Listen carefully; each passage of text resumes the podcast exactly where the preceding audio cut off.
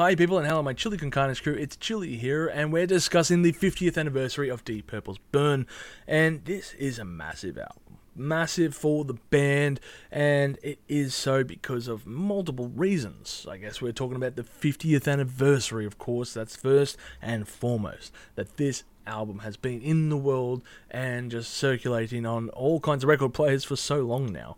But yes, this album by Deep Purple is the first album as the Mark III lineup with David Coverdale on vocals. So Burn is possibly one of the best opening tracks from Deep Purple and it goes without saying about this song. I mean, it's an amazing opening song one that really captivates the listener and for good measure. I mean, damn, when you hear that track burn, it kicks it up and goes into high energy. Lovely track that just burns an image in your mind, if you will. I'm sorry for the bad pun there.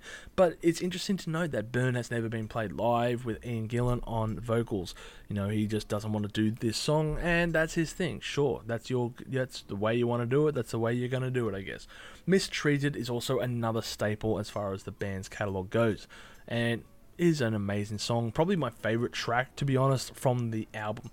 One of those tracks that is just bluesy and just goes slow, kicks it down, and of course, so it's one of the last tracks on the album, except for A200.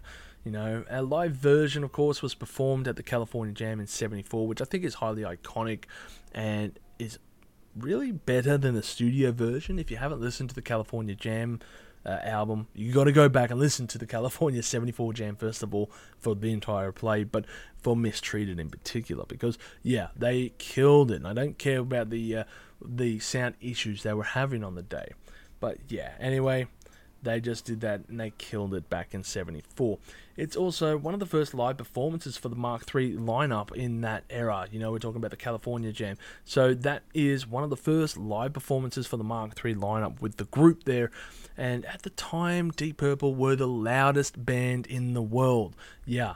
Motorhead wasn't around for a couple more years, I guess. So, what can we say in that regards? Still, a very impressive effort, you know, to say the Purple, loudest band in the world.